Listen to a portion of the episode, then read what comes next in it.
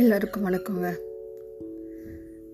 எல்லாரும் நல்லா இருப்பீங்கன்னு நம்புகிறேன் அதோட ஒரு அருமையான கதை ஒன்று பார்ப்போமா? வாங்க.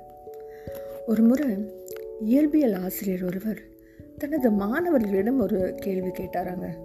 அதாவது ஏன் வாகனங்களில் பிரேக்கெலாம் இருக்குது ஏன் பிரேக்குகள் வைக்கப்பட்டுள்ளன? அப்படின்ற கேள்வி. பல வகையான மாறுபட்ட பதில்கள் கிடைச்சன. வண்டியை நிறுத்துவதற்கு வேகத்தை குறைப்பதற்கு மோதலை தவிர்ப்பதற்கு மெதுவாக செல்வதற்கு சராசரி வேகத்தில் செல்வதற்கு அப்படின்னு பல்வேறு பதில்கள் மாணவர்களிடம் வந்ததாங்க. வேகமாக ஓட்டுவதற்குன்ற பதிலை சொன்ன மாணவனை பார்த்து மற்ற மாணவர்கள் சிரித்தாங்களாம். அந்த பதிலே சிறந்த பதிலாக ஆசிரியரால் தேர்வு செய்யப்பட்டதாங்க.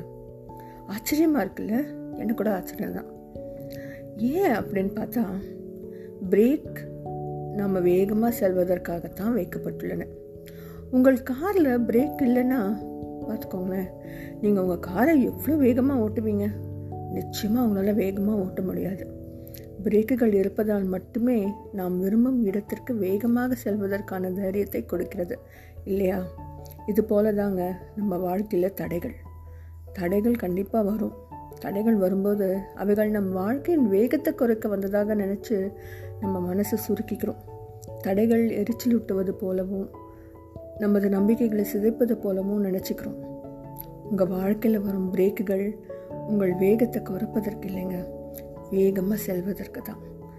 இந்த கரோனா சூழ்நிலையும் ஒரு வேகத்தடை தான் இல்லையா? இதை நிதானமாக பிரேக் பிடிச்சு தாண்டிட்டா பிறகு நாம் விரும்பிய இலக்கை இனிதே அடையலாம். இந்த கதையை நான் இன்னைக்கு படித்தேங்க அது எவ்வளோ நம்ம வாழ்க்கையோட ஒத்து போகுது பாருங்களேன். ஸோ அவங்க கூட ஷேர் பண்ணணும்னு நினச்சேன். இதே போல் பல சிறுகதைகளுடன் உங்களை சந்திக்க வருகிறேன். சந்திக்கவும் வருகிறேன். திவியுடன் கதைக்கலாம் வாங்க. நன்றி வணக்கம்.